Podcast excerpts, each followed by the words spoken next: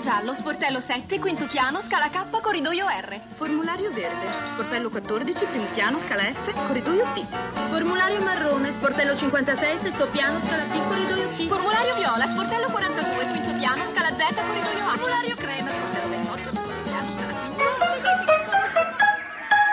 Il saggio di oggi si intitola Il linguaggio burocratico, è stato pubblicato recentemente dall'editore Carocci ed è stato firmato da Sergio Lubello. Sergio Lubello che insegna linguistica italiana e storia della lingua italiana all'Università di Salerno. Ha collaborato a lungo con il LEI, il lessico etimologico italiano di Max Pfister. È in corso di redazione il DAGI, il dizionario dell'antica gastronomia italiana, sempre curato da lui. Si può certamente dire che la lingua delle cancellerie comunali e delle corti sia in qualche modo un'antenata del linguaggio burocratico di oggi. Tra 300 e 400 infatti l'esigenza di una comunicazione sovralocale negli usi pubblici, negli usi ufficiali è alla base della formazione di quelle che sono chiamate coine cancelleresche, cioè lingue sovraregionali in cui sono ridotti i tratti locali più vistosi e in cui sono privilegiati i vocaboli, forme o espressioni che hanno appoggio nel modello latino. Le cancellerie comunali e delle corti signorili si occupavano degli affari di Stato e producevano quindi una ricca varietà di testi, decreti, statuti, discorsi ufficiali, bandi, relazioni di ambascerie, corrispondenze con le cancellerie di altri Stati. E quindi quel tipo di comunicazione scritta imponeva di necessità l'abbandono dei caratteri della municipalità. I cancellieri si spostavano insieme ai diplomatici e ai vari rappresentanti delle signorie da una corte all'altra, da uno Stato all'altro e quindi contribuivano a promuovere il superamento del particolarismo linguistico. Il termine burocrazia è un uh, termine che proviene dal francese, un francesismo, e appartiene a quella fase di forte espansione della lingua francese nell'Europa tra 7 e 800, una fase alla quale risalgono moltissimi francesismi nell'italiano dell'amministrazione e della burocrazia. Giusto per fare qualche esempio, autorizzazione, cauzionare, certificato, controllo e controllare, corporazione, dipartimento, illegale, indennizzare, infrazione e vidimare.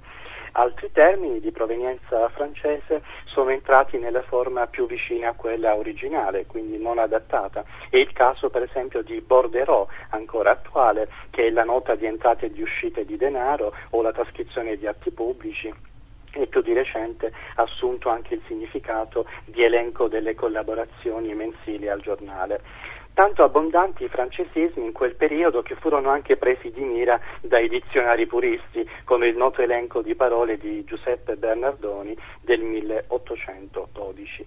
Eh, per tornare al termine burocrazia, in realtà fin dalle origini il termine è un po' connotato negativamente. Il primo elemento è di origine francese, bureau, che significa uffici, mentre il secondo elemento, grazia, potere, non ha un valore neutro come in democrazia, ma una connotazione polemica come in plutocrazia, quindi indica non una legittima autorità, ma in qualche modo lo strapotere degli uffici.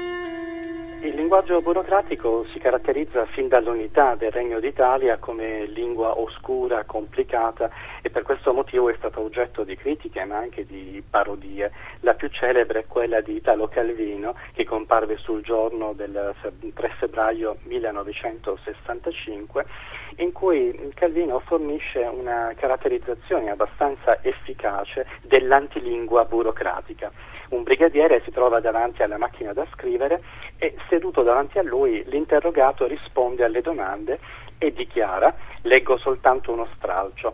Stamattina presto andavo in cantina ad accendere la stufa e ho trovato tutti quei fiaschi di vino dietro la cassa del carbone. Il brigadiere trascrive così. Il sottoscritto, essendosi recato nelle prime ore antimeridiane dei locali dello scantinato per eseguire l'avviamento dell'impianto termico, dichiara di essere casualmente in corso nel rinvenimento di un quantitativo di prodotti vinicoli, situati in posizione retrostante al recipiente adibito al contenimento del combustibile e di aver effettuato l'asportazione di uno dei detti articoli nell'intento di consumarlo durante il pasto pomeridiano, non essendo a conoscenza dell'avvenuta effrazione dell'esercizio soprastante.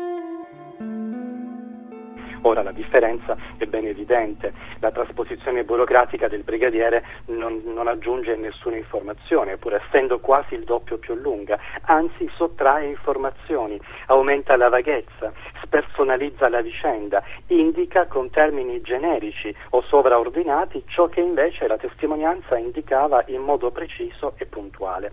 E per stigmatizzare proprio il carattere eh, oscuro, incomprensibile del linguaggio burocratico è stato coniato a fine anni 70 un termine che rinvia a quello di politichese e cioè burocratese. Lo documenta lo Zingarelli già nel 1979. In Italia si è tentato, anche se in ritardo, a partire almeno dagli anni 90, di intervenire a livello legislativo per semplificare il linguaggio burocratico. Non passo in rassegna tutti gli interventi e le direttive, ma dico almeno tre dati importanti. 1993, che è l'anno di pubblicazione del codice di stile, eh, edito dal Dipartimento della Funzione Pubblica, promosso allora dal ministro Sabino Cassese. In questo codice si riconosceva il nesso strettissimo tra democrazia e chiarezza del linguaggio linguaggio, non solo del linguaggio pubblico ovviamente. 1997, che è la volta del manuale di stile a cura di Alfredo Fioritto, e poi 2000, quando a fine novembre, per opera dell'allora ministro Bassanini, fu introdotto il codice di comportamento dei dipendenti della, delle pubbliche amministrazioni. Nell'articolo 11 di quel codice il comma 4 recita esplicitamente nella redazione dei testi scritti e in tutte le altre comunicazioni il dipendente adotta un linguaggio chiaro e comprensibile. Ora, poi sono seguite varie direttive per la semplificazione negli anni 2002-2005, insieme a molte iniziative anche di enti privati e di aziende sulla base di quella di qualche anno prima per la nuova bolletta dell'Enel in cui fu coinvolto anche Tullio De Mauro. Ma dopo la metà degli anni 2000 le iniziative si sono quasi fermate anche per via dei tagli alla spesa pubblica che hanno colpito la promozione di interventi per la semplificazione e la formazione di personale amministrativo. Se si dovesse fare un bilancio si dovrebbe mh, dire che il processo di semplificazione in sostanza è ancora lontano dalla sua effettiva applicazione generalizzata, anche se per fortuna ci sono alcune eccezioni. Nel complesso i risultati sono molto più modesti di quanto si sperasse. Per concludere, insomma, nel 2014 è ancora possibile andare in un ufficio postale e leggere in un avviso al pubblico munirsi di moneta divisionale, oppure sulle autostrade, mentre nei paesi anglosassoni troveremmo scritto al casello Pay Here, molto semplicemente, in Italia il cartello corrispondente recita ancora la riscossione del pedaggio viene effettuata dal lato in cui opera l'esattore e mi pare inutile ogni commento.